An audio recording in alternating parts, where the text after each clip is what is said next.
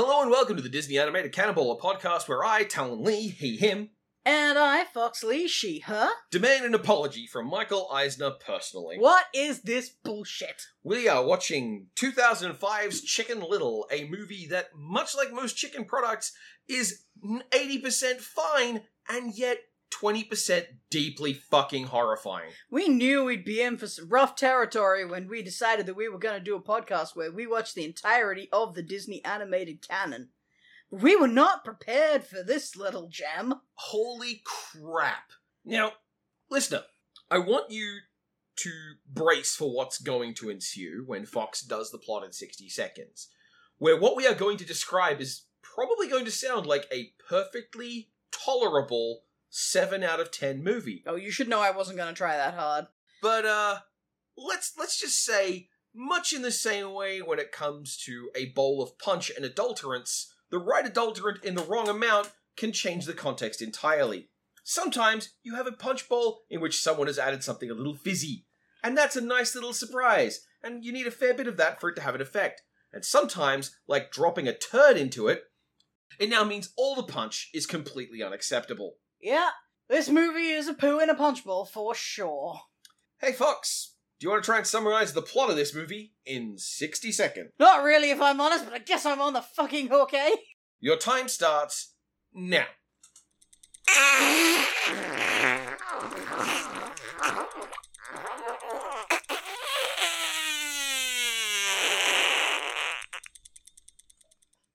So that's 15 of your seconds, and I think you've covered it.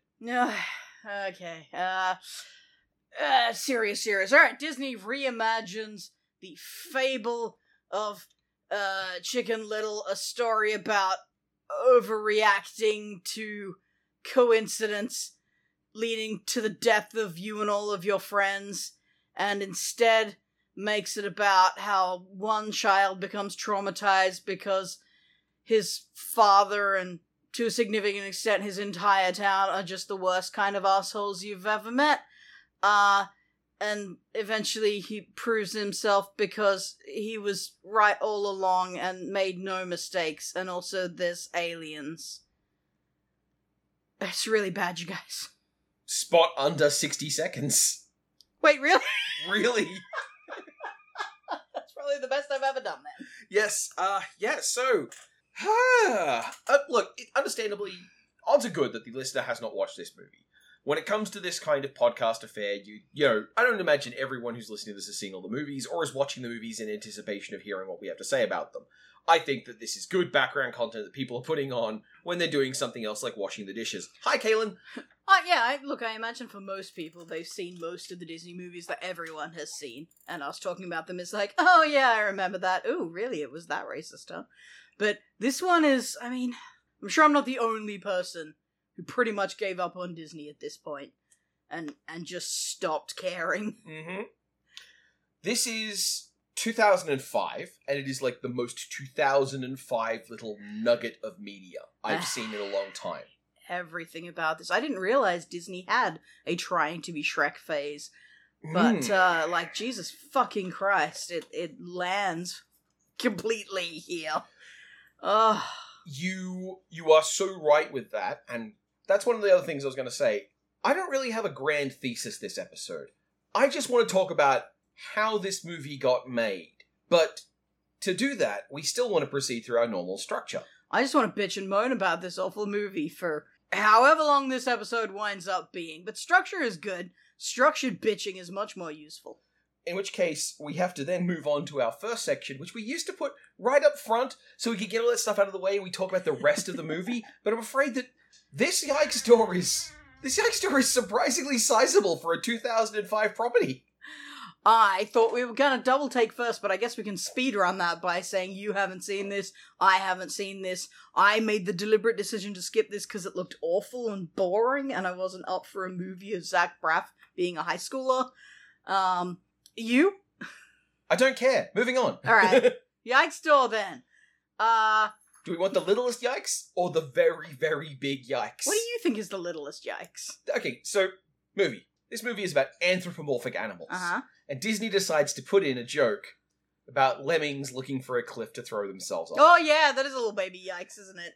Disney, which actually committed this ecological crime to make a movie about it, chasing lemmings off cliffs to kill them, made a joke about lemmings doing that instinctively Yep. and not being able to do it because they couldn't find a cliff, so they just threw themselves off a park bench. Which is also one of the worst joke deliveries in the movie because they're showing it on screen. That like the joke lands and then they explain the joke. Uh huh. It's, It's, really poorly done. yeah, and, and it and it all it would feel like a clever jab at Disney if it was done with a movie that wasn't so stupid. Also, those didn't look like lemmings. No, they look like tiny teddy bears. Like I realize that these are all cartoon characters and, and like you know realism is not a point, but I feel like they just went, "Uh, what does a lemming look like?" Kind of like a teddy bear. Yep. And uh I guess now the medium yikes about bad parenting. Okay, yeah, all right, medium yikes. Um, yeah. Well, there's nothing more to say about that, really, is there? This is a movie about a guy who is a terrible parent, and he's treated as being like sympathetic and like, oh, you know, well, his his wife was good at this, but he's not. But like, he's like damaging to child, bad at parenting, and does not appear to be making a better effort. Like, Mhm. how do you go for this long without understanding that publicly professing shame in your child might have fucked him up a bit? I hate this dad so much. Yeah. And uh huh, look, if someone's making a movie about what a stupid idiot your kid is, maybe sue that company? Yeah, Maybe I feel like that's not legal. maybe fight that? That Mhm. seems like a thing worth fighting, not a thing worth, oh shucks, better. This is embarrassing to me. Oh no. Yeah, yeah, that's the thing. He professes his embarrassment, not like, you know, uh, leave the kid alone, he's embarrassed enough as it is. No, this is him going, I can't tell you how embarrassed this makes me. This is a repeating line he uses in the movie. Mm-hmm. This guy is awful. I have at least two intermediate yikes for you before we go big. Uh, one of which is I don't feel if you're going to cast someone as a popular bully, they should be a pudgy tomboy with braces. Mm. I I feel like you may have miscast that character, Disney. Yeah, that's a that's an especially weird one in the context. Mm-hmm. Who bullied you, director Mark Dindal? Hmm. That's a really good question. That's a lie. Mark Dindal didn't make that kind of decision. Who bullied you, Mike Eisner? All right. Uh, big yikes. It's not quite as big as the big big yikes, but uh, this movie hates fat people so much. Absolutely. like one of our uh we we have a crew of four characters or realistically we have a crew of two characters and two comedy bit parts and one of them is just a walking fat joke he is all of the fat tropes he is stupid and cowardly and weak-willed and greedy and clumsy And effeminate. gross and effeminate he is everything They they get every single one of the fat phobic tropes that make me go "Eh," when they bring it up, and he is all of them. yeah He has the outbursts of rage. He is into song tunes. He is queer coded and motherly and matronly and the heavily emotional one. He is also never helpful or useful until he has been forced to be so. Like there is there is a lot of stuff already written about the character archetype of the fat one and you could look to dozens of examples or you could look to this movie and see one character who covers it all Yep. it, it sucks. It really, really sucks. We're also going to catch a few of those jokes for uh, Dad Carrot, who's a buck again, isn't he? Yeah, it's Buck. Eh, stop making bucks, Disney. They're all fucking assholes. And uh, relatedly, uh, um, uh, in that little misfit group, I just want to say momentarily, fish out of water. Fish out of water is not part of this yike store. Fish out of water, I like. Fish is blameless, and like Abby's fine. yeah, but Abby gets used badly. The story treats her pretty t- pretty shabbily.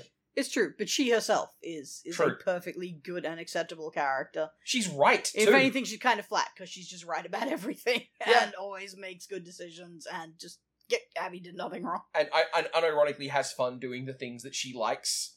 odd choice making her the other the ugly duckling, which is explicitly a story about how you weren't really ugly. You you just weren't complete yet. Mm-hmm. Interesting. But hey, you know, whatever. I guess they also completely inverted the moral of Chicken Little, so funnily enough, I have notes on that later on as well when it comes to the ugly duckling. God damn. Anyway, so I think we've put it off as hard as we can. Yeah, big yikes time. Do it. This movie was, to me, a perfectly acceptable. I was, you know, seven out of ten movie. I was actually expecting to come in here and have a stance of like, yeah, this movie's fine. Like, it's not doing anything to deeply upset me. I would have given this about a four. I hate the people in this movie so much. Yeah, yeah. Everyone, everyone sucks. And but- I just find it genuinely hard to watch because everyone sucks so much. But then, Uh huh. Then in the last five to ten minutes, we get surprise Patrick Warburton out of nowhere to introduce Foxy Loxy. Except now she's dressed like Pollyanna, and I don't, I don't know how to explain the horror of seeing underaged force femme or femme sissification or de-tomboyification or whatever the term you want to use for it used as a punchline and then made explicit that it is about her being brain damaged. Yep. And then further having one of our heroic characters Yep. Resisting the idea of restoring her personality to what it was because he, someone who is completely unassociated with her, likes her more now. Fuck you, run to the letter. also implied romantic attraction. Yeah, and fuck everyone in this town who let that happen. Yes, fuck all of them. Fuck every person here. I hate them so much. And that Patrick Warburton alien with the mirrored glasses, he's probably a fucking cop, so fuck him too. oh, I think he's definitely supposed to be a cop. That's why he's blue. Space cops are bastards. That's why he's blue and he has a buzz cut. Yeah. Which, hmm. again, is very funny. But, he's definitely cop coded. yeah, There's a that's a phrase I'm uncomfortable with having invented. all cop coding are bastardries. Or oh, s- something like that. Point is, this single moment is just like the movie going, by the way, you know what's kind of cool? Conversion therapy.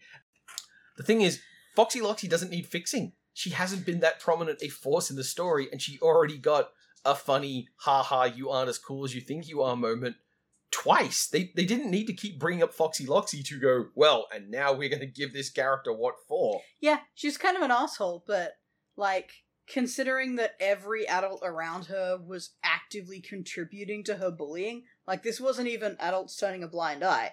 Like the coach literally says, "Hit the pig." Yeah. Bullying is condoned by everyone in the space around these children, and yet for some reason she is singled out as the only person who needs to be like punished at the end of this movie. Mm-hmm. It it's like the entire fucking town has a child to scapegoat for them. Because, like, once again, everybody in this town was an asshole to this child. I, I, I, I don't hear a single apology from anyone. No. And and again, it, it just comes out as so remarkably mean spirited, especially because I kind of felt like she was done. Like when the baseball arc of the story was over, I was like, okay, yeah, so Foxy Loxy's not important anymore. But no, they brought her back for the invasion part, and then they turned her into a mind control subject, which is not fucking cool. Like, what the hell? It's gross. I, I, this movie is fine with a high school age at best uh, uh, child being brainwashed for the satisfaction of a male classmate. yeah. It's so upsetting. This movie's gross. It's, it's one of those things where once you see it, it destroys all of your opinion of the values of the work after that point. I mean, I didn't have a high opinion of the values of this work beforehand.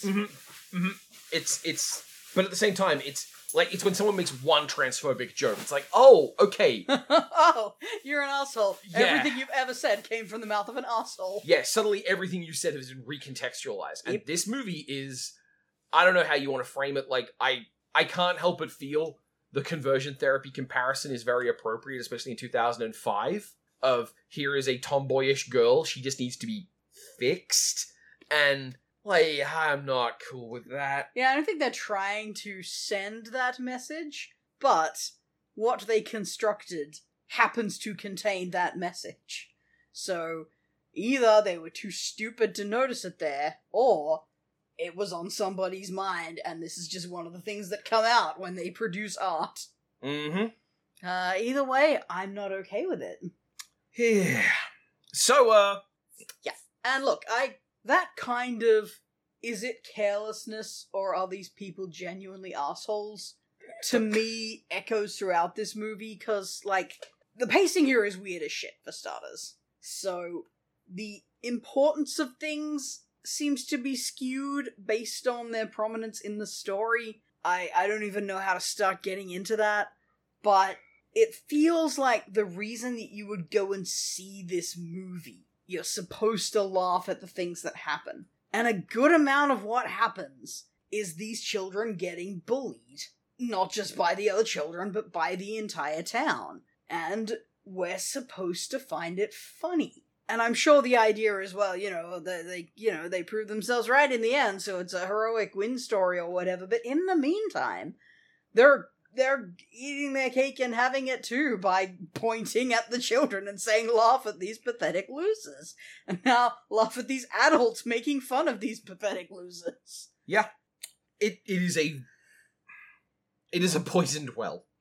And even without the big yikes, it would still be a deeply mean spirited movie that I would is never super duper mean spirited. You're absolutely right. I it gets no more of my time ever after this podcast. Th- this movie is a disdainful sneer. And you'll find out why. yeah, well, I mean, it's a disdainful sneer at other Disney movies too, right? I think it was about four seconds in before I said I hate this already Yes. because it opens by making fun of the kind of movies that Disney makes, and I think I've addressed this before on this podcast. I think I made fun of Emperor's New Groove for this as well because it opens by being ashamed of being a Disney movie, and I'm not here for that. Yep. Are you ready to move on to the animation and making? It's ugly and boring. There, I'm done. In September 2001, director Mark Dindal developed the idea for Chicken Little, envisioned as the title character as an overreacting, doom and gloom chicken girl who went to summer camp to build confidence so she wouldn't overreact, as well as repair her relationship with her father. Part of the plot was going to be about identifying real problems and fake ones, dealing with one's anxiety, and recognizing eventually that not everything was connected to the plot orchestrated by the villain of the piece, a nefarious camp counselor played by Penn Jillette, the wolf in sheep's clothing. That sounds sound like a better movie. Kind of creepy. I don't know if I would have a wolf in sheep's clothing at a summer camp, but Yeah, it- it's an extremely 2001, oh no, you didn't think of that kind of moment. mm-hmm. Dindal later pitched the idea to Michael Eisner, who suggested it would be better to change Chicken Little into a male because, quote, if you're a boy and you're short, Eisner said, you get picked on. if you're a girl and you exist, you get picked on. Dindal later clarified the decision was made in part due to market research at the time, because market researchers, mwah, we love them, we love their brilliant insights, they're never wrong. What did I say about this era of Disney? That part of the reason they were ashamed of being Disney is because Disney was for girls. Quote, girls will go see a movie with a boy protagonist, but boys won't see a movie with a girl protagonist. That was the wisdom at the time until Frozen comes out and makes a billion dollars. Mark Dindal appears to be a man who was injured by the making of this movie. Oh, Uh, he has spoken extensively about it afterwards. He has contributed to a documentary about it. He has worked on a documentary about his own life. This movie is. This movie has an aftermath in the way that Fox and the Hound has an aftermath. yeah. Imagine intending for this movie to be like about real shit kids might go through and and you know dealing with relatable issues like anxiety and catastrophizing. That imagine looking back on that now this would have been the movie that a bunch of millennials were like ooh yeah that one really hit home for me at that time in my life. But uh and and that you know you had that plan for it and then instead you tripped and made this. To visualize the story, Disney selected 50% of its 2D animation staff and set them to work as a CGI mm-hmm. animation team, which included a rigorous 18 month training program with industrial light and magic, ooh which included an Oh. introduction to Alias's Maya that would serve as the main animation pro software used on the project. This was due to Disney CEO Michael Eisner announcing the studio would now move to computer animation in response to a downturn, downturn caused by rising competition from Pixar and DreamWorks Animation, citing the unsatisfactory box office performance of The Emperor's New Groove, Atlantis, The Lost Empire, Treasure Planet, and Home on the Range. Yeah, so I mean, basically what we've talked about for the last few episodes. Uh, uh, several of those films were huge disappointments, and the ones that weren't uh, are still more expensive and way less profitable than what Pixar was doing at the time. Yeah. And then Shrek happened. Well, big asterisk on more expensive, less profitable. Br- Brother Bear is just this bizarre outlier. Brother Bear got made on 50 million and it returned 250 million. There's always going to be weirdos like that, yeah. Yeah, but all these other ones either made a loss like Treasure Planet or um or, or were the dumping ground for other losses like Home on the Mm. Range or you know just weren't very successful. And Emperor's New Groove was troubled production from the 90s. And as we have described before this, what disappointing really means now for a Disney movie is not Renaissance numbers, Uh-huh. which it turns out were in very limited supply because they've been not Renaissance numbers for like 10 fucking years at this point. A bunch of these 2D animators who are now being pulled into the 3D task had already been thrown back and forth into the hot box with the making of Dinosaur. Ugh. in that they had been trained to use one set of 3D techniques, made Dinosaur, and then got told, oh no, that's a terrible idea, go back to 2D. I mean, at least the 3D in this looks a lot better than Dinosaur. Yeah. Well, that's not even fair. At least the 3D in this has some kind of personality element to it, which Dinosaur sorely lacked. Dindal used inspiration to make this movie. And while Eisner was saying, hey, we need to make a movie like Shrek, because that's what Eisner said, Dindal instead looked back to the Disney history in the vaults, and he found that they had already made a Chicken Little short. Ah. we don't get to see it very often because it's in the parts of the vault that are a little dark because it's a parody of the Nazis Oh, and it's about Nazi propaganda Okay. and it's got a lot of the same characters. It's got Chicken Little in it. It's got Foxy Loxy in it. And by the way, that Foxy Loxy, that was a boy. So Foxy Loxy says trans rights, which makes wait no, that makes the conversion thing even worse. Never mind. Well, I mean, these are characters from the source material rather than from either Disney version. Yep. Inspired by that, he decided to go back to older works to get the visual aesthetic of this 3D animation, which also he felt would allow for a lot more goofy, big feeling things, which would be more forgiving with the 3D tech while they were learning it. So, the primary source for this was a goofy short, How to Play Baseball. Huh. Which, if you've seen it, it's pretty funny. I have seen it. It's, it's, it's, it's one of the good goofy shorts. It's, it's extremely goofy animation. But yes, it's extremely goofy animation, and also not exactly strong on emotional depth or resonance. I mean, it's a short about Goofy. Anyway, so this is when uh, they're still doing the summer camp story when they've already gender flipped Chicken Little. Uh huh. This Ja- is how baseball enters the picture, I guess. January 2003, Dave Stainton became the Disney new president of Walt Disney Feature Animation, so he decided the story needed a different approach. He told the director the script had to be revised over the next three months. No. How far into production are we? Well, during the rewriting process, Dindal, along with three credited writers and nine others, threw out 25 scenes. Well, yeah, I mean, you could be replacing pretty much the entire movie at this point. It took them two and a half years to, in Dindal's own words, get back to where we were when we started. I believe it. Yeah. This movie. Oh, we've used the term trouble production. We've talked about movies where something went wrong, like Lilo and Stitch. You don't expect a terror attack to change the course of how you produce your movie, which fucking owns. But in this case, Michael Eisner and Dave Stainton both made demands of the movie that we can't know how good or bad the alternative would be. I, I, I think it would be very hard for the movie um, Dindal, P- Dindal pitched to be worse Yeah. in fact, I think by dint of having an idea and an emotional direction and making it about a kid grappling with anxiety and not a kid uh, just being right, um, I think that that would be a much more interesting story. But I'm perfectly willing to say that, hey, it might have sucked just as bad as this might. But we don't get to know because two people who weren't involved and weren't trying to make that story got to stick their thumbs in the pie. Yeah, fuck marketing, alright. Now, I do have more on the making, but it shows up at the end in what in, in the capitalism and aftermath. Okay, yeah, that's fine. Uh, let's see. Any noteworthy performances to talk about here?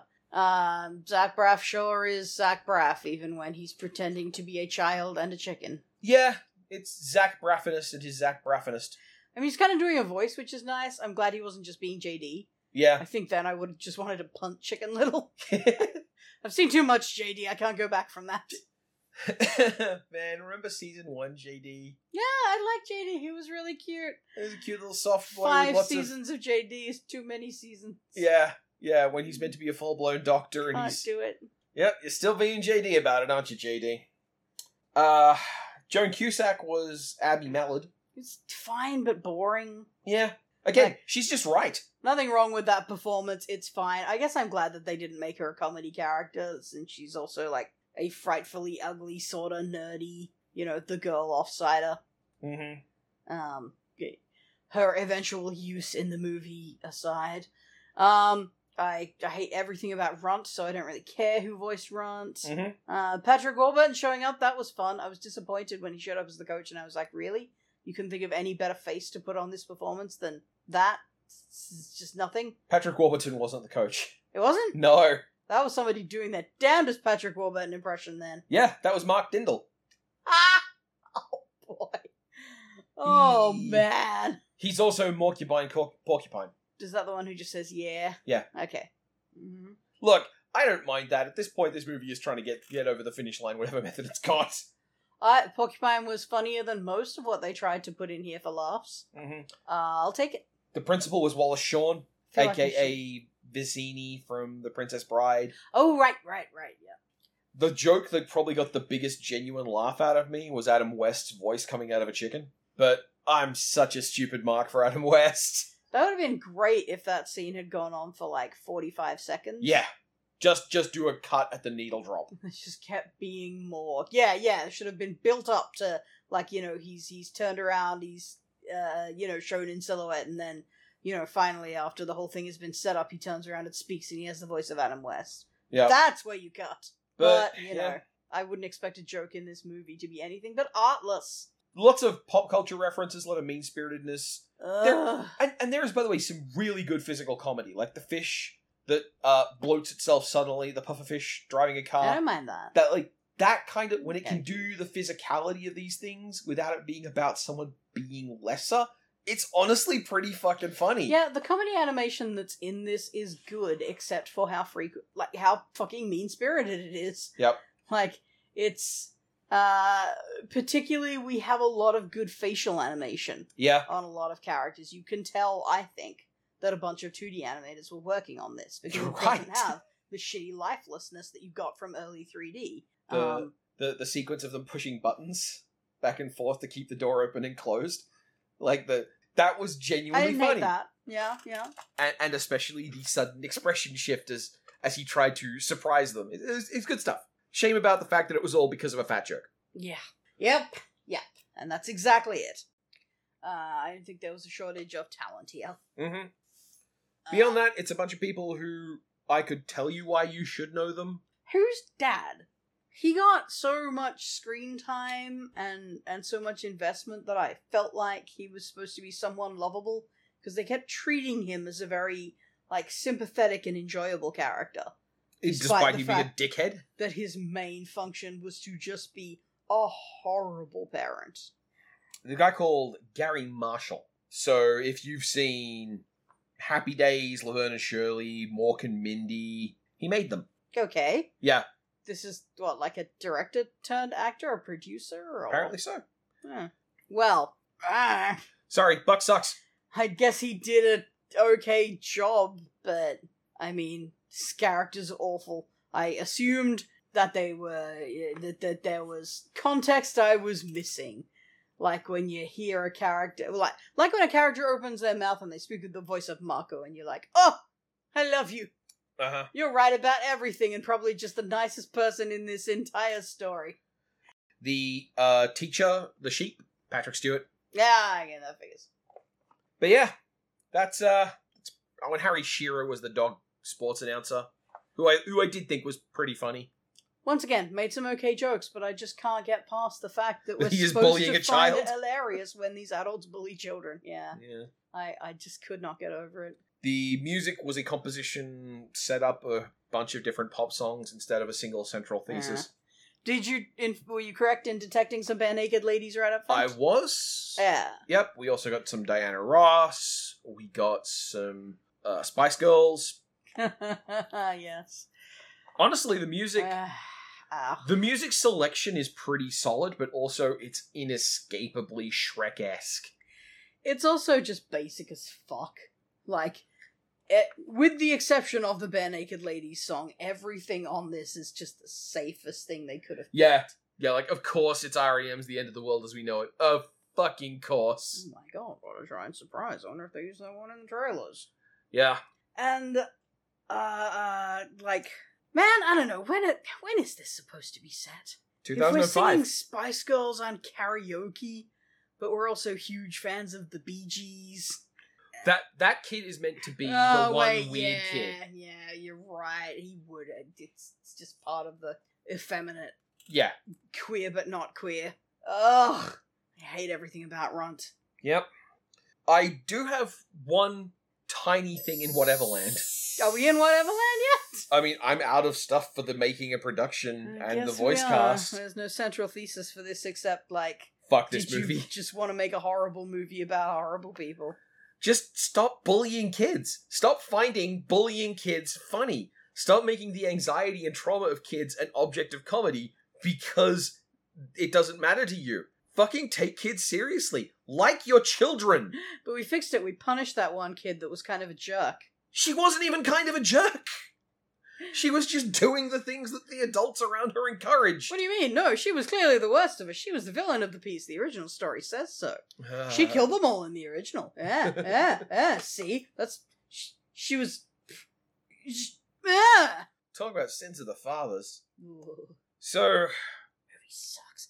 Also, the whole concept of like the kids with the names that match the pattern, and the you know they're the they're the popular ones who fit in, and we're gonna add a bunch of other sort of fairy tale cliche characters as and and you know they're the weird kids to the point of forcing fish out of water to exist, which like, don't get me wrong. Once again, fish is blameless. But what I'm proposing is that he should be freed from this movie. it's true. And by the way, part of what makes Fish so great is because Fish doesn't have dialogue, so Fish has to do Yeah. everything through gesture, animation, and reaction. And he's having a blast. Yeah, fish don't give a damn. Fi- Fish is the Fish is the one ace friend watching idiots date. He's just like, man, people are fucking stupid. That would have that would have worked really well if this was in fact a story about dealing with anxiety. He's like the one friend in the weird group who genuinely doesn't care. Even that doesn't fit that well though, because Chicken Little is, if anything, hyper competent in most ways. Like Yeah, when he gets those plans going, and they are like just as far as dynamic cartoon physics bullshit, they're so good. They're so wonderfully creatively funny and energetic and uh, like the making shorts out of your underpants like that made me laugh i like shorts that out of your under. You want to take that one again? making shorts out of your paper homework that's so good that made me laugh i really like that and then the conclusion of the janitor who doesn't know he's there that's crucial the janitor is not being a dick Yeah. the janitor closing a locker as they go past it. Like that all was very funny. It doesn't fit the rest of this movie though, because that's that's him being very unlucky. Can we talk? Well, almost everything that happens to him is luck, to be fair. I mean, the Yeah. whole opening is just there's an extraordinary coincidence that leads to this child being mocked and traumatized. and then, by another extraordinary coincidence, he is eventually vindicated.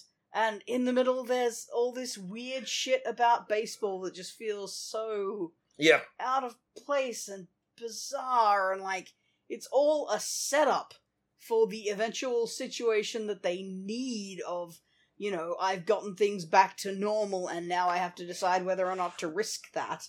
But because it's paced so fucking weird we're like halfway through the movie already?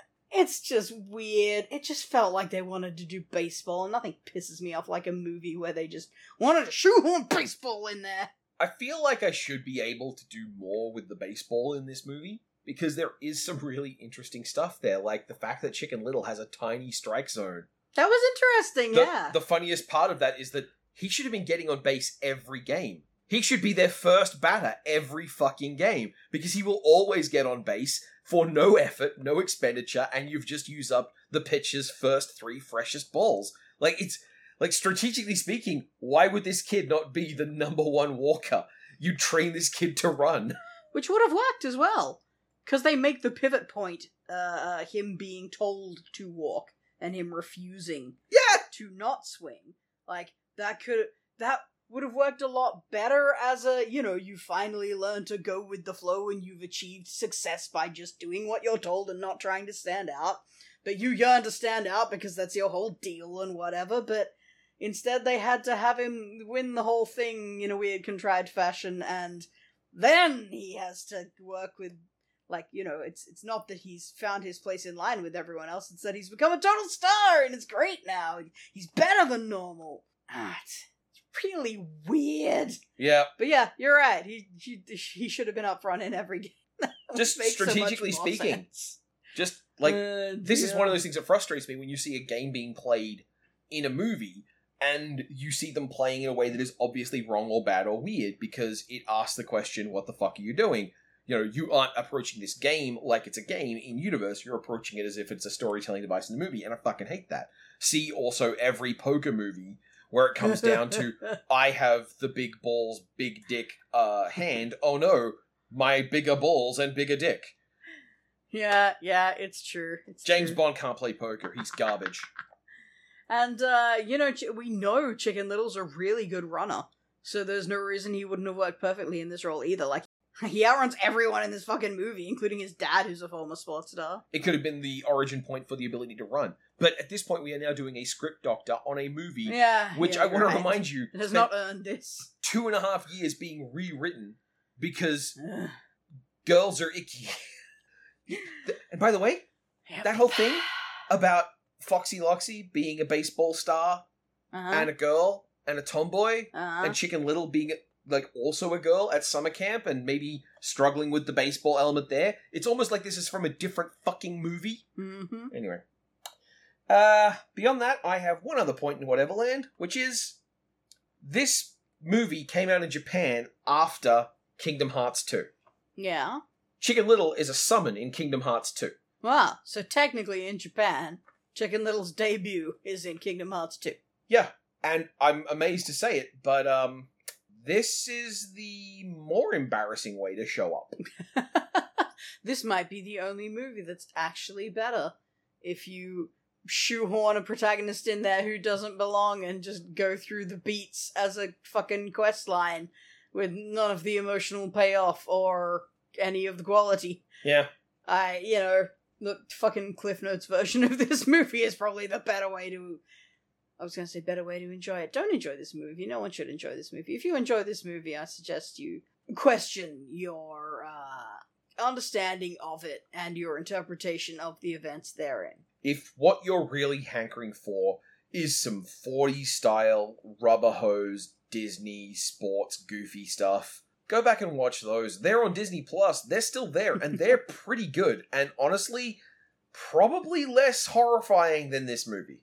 And if what you want is a story about uh, a weird world where everyone is cartoon animal characters and their their vast differences in like size and physical ability are made part of the setting and part of what the characters can do and you're going to get to see a, a small overlooked character prove themselves against a larger opposition and maybe go through an emotional journey and their parents learn that they weren't good parents and they should have done it better just wait for zootopia is all i'm saying. Just it's it's coming. And all the jokes are a lot funnier and while the propaganda aspect is not without significance that's still better than what we have going on here Mhm. this is gross Hey Fox, yeah want to talk capitalism?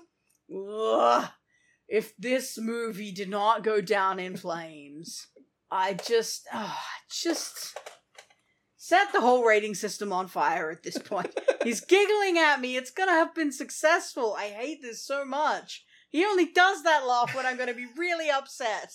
Is the budget more or less than Home on the Range? Uh, Home on the Range turned out to be not that expensive. 110 million is practically pocket change. Sorry, I said that wrong. Home on the Range turned out to be not that cheap. Yeah, Home on the Range was a lot less cheap than it looked, it looked super cheap. and it looks super cheap. Uh, Chicken Little, eh, looks pretty cheap. It's not incompetent. There's a lot of new technology. It's got to have been fairly expensive. I'm going to pitch slightly higher. okay, 150 million. Hey! So Significantly higher, really. close to one and a half times. Yeah. I bet it absorbed a lot of cost for setting up a 3D animation department, though. Yeah. Uh now, do you think its take was higher or lower than Home on the Range? Uh, I can't remember how much Home on the Range made. I want it to be nothing. I want it to be that they said, How much did we make at the box office this week? And somebody just pissed in an envelope and sent it to them. Home on the Range made 140 million. That's too much money. Cost 110. So Home on the Range, not good. Not good return. Not a good return, but still way too much money in absolute money. That's way too many people who went to see Home on the Range. You should have known better by now. Mm-hmm. Please tell me people knew better by the time of. Ch- Please tell me people. Oh God, no! I bet a bunch of people didn't even realize it was Disney. I bet a bunch of people just had kids liked Shrek, and they were like, "This looks like a Shreky kind of movie or a Pixar kind of movie or whatever. Let's go see the new thing." Don't worry, honey. It's not going to be a stupid movie about talking, singing cows. That's that's a, a silly old fashioned kind of movie. Look, there's not even a girl as the main character. This movie took 310 million. No, no,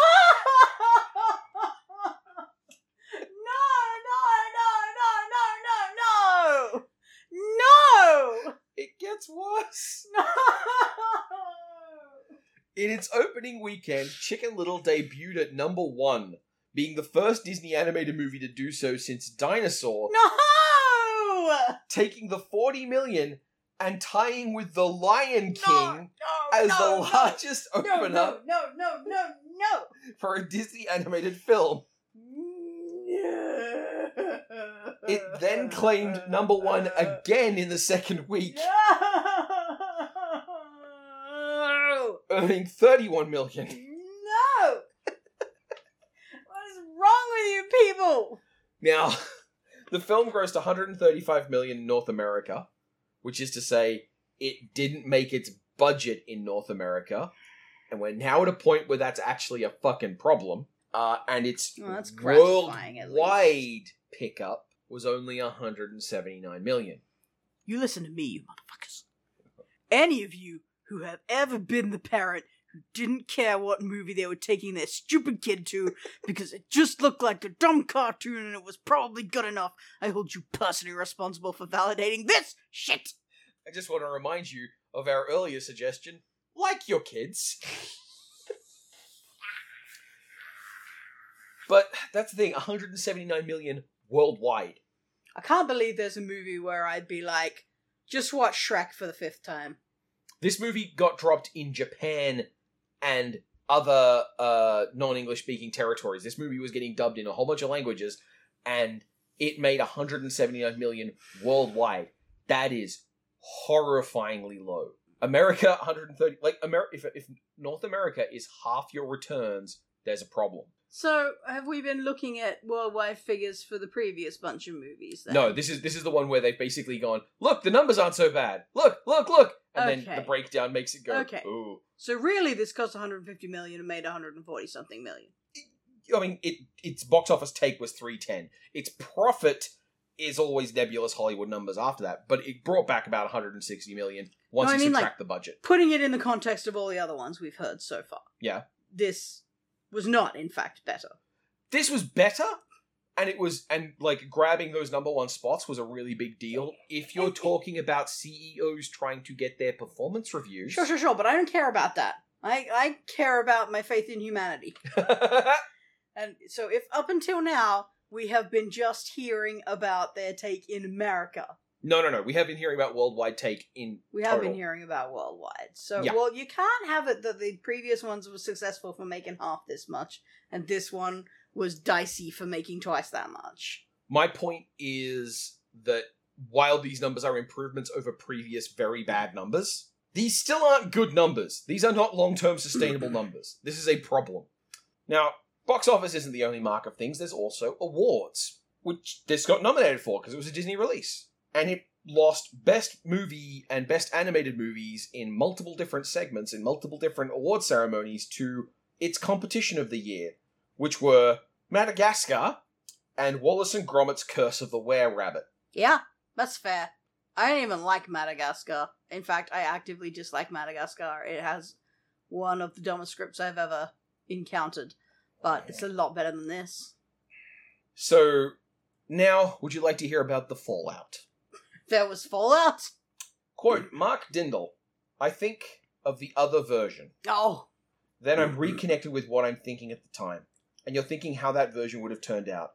If we had stuck with that instead of this, if we had pushed Eisner and said, no, it has to be a girl, it could have been killed. This movie could have been killed. With this, I wish I could see an alternate reality, what that would have been like. yeah, me too. The layout artist, Alan Blaisdell, who's one of the guys who's responsible for the background art, uh, shared his art of the spaceships and referred to it as the one Disney movie I've had the displeasure of having to have to make.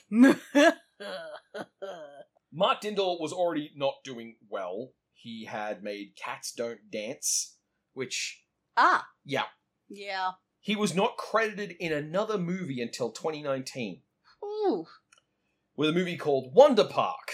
I don't know that one. Hey, listener, for some extra homework, go check out the Folding Ideas video Wonder Park. Oh no. Why movies need directors. Oh no. I do know this one. Oh no. The producer, Randy Fullmer. Jeez, this poor fucker. Sorry, I I feel Yeah, yeah, sorry. deeply sorry for this poor bastard now. Jesus. I have no idea why he was bounced from Wonder Park. It might be that he sucks. It might be all sorts of things. But the point is that what the fuck? Like this guy has gone from Cats Don't Dance to Chicken Little to Wonder Park. The producer, Randy Fullmer, left the studio at the same time as Dindal, and then started a career making guitars. I man, I I deeply relate to this. I would quit over turning out a movie like this. I would look at this after it was done and I would despair of my career choices. Also, and this is a big deal here, this was the final blow to Michael Eisner at Disney. He had had a decade of failed investments at Disney theme parks, which I'm sure that you're familiar with thanks to your time watching Defunct Uh yes, I've heard a lot about Euro Disney. plus internal structure struggles with Roy Disney and John Lasseter of Pixar. Yep. Eisner resigned shortly before the film's release, passing the torch to Bob Iger. Eisner has apparently largely just spent his time producing TV shows and um, accidentally wound up making BoJack Horseman. That was Eisner? Yep. Wow. It turns out a bleakly cynical show about how everyone making TV and movies in Hollywood kind of sucks ass. Um, is Something he was positioned to talk about. Yep. On the other hand, he still is, by all accounts of his time at Disney, a garbage human. Yeah, I mean, I'm not sorry to see him go. It's, uh. I. Look, if I'm honest, I'm pretty indifferent to anyone who's ever been in charge of Disney. Yeah, I. who cares? There have been eras of Disney that I have loved wholeheartedly, uh, but the people in charge of them always seem to be just universal fuckheads. Yeah. Um, so I I don't think there's a good one in the batch, and I remember hearing good things about uh, about Iger either. I, I can't think of anything I've heard about Iger, which is probably not a great sign. Well, I mean, I guess he thought of as like you know Disney's extremely back on top now, so I guess if he gets credit for that, then he's probably popular. Sure, but empires can take a hit. Well, yeah, but I mean, they took a lot of hits. That's why Eisner went away. Yeah, the uh, the overall bookending here is I want to point you to when Eisner first showed up on this podcast. It wasn't he uh, uh, executive fucking with Black Cauldron. Like that was Katzenberg, and Eisner was was, the one who came in and said, "Oi, knock it the fuck off." Oh. So, oh, the tremendous irony of Eisner coming in and saving a project from executive meddling, Yes. only to, in the fullness of time, absolutely just shit all over a project through executive meddling. yeah. You you truly do die young or live long enough to see yourself become Michael Eisner. And of course, that fighting with Katzenberg is what led to eventually the founding of DreamWorks and in turn the creation of Shrek, and this movie was an attempt to be Shrek, which is why there's a sequence in this movie of a donkey being humiliated. Yeah, it probably is. and why it ends with a dance party, yes. which includes gross brain damaged force femme creepiness. Side note, I do think end on a dance party is fine. I No. think you can absolutely do that in some movies. Nope. This one, no. You can do you can do a dance party ending in a movie that is at once stupid enough for that to work, but cool enough that it just comes across as the final moment of audacity, rather than the most basic thing you could think of to do because you don't have a real ending planned. Yeah. Like, it's not saying you can't ever do it. I'm just saying that it sort of almost has to be ironic now. You can only do it in a so bad it's good kind of way. Or in a musical.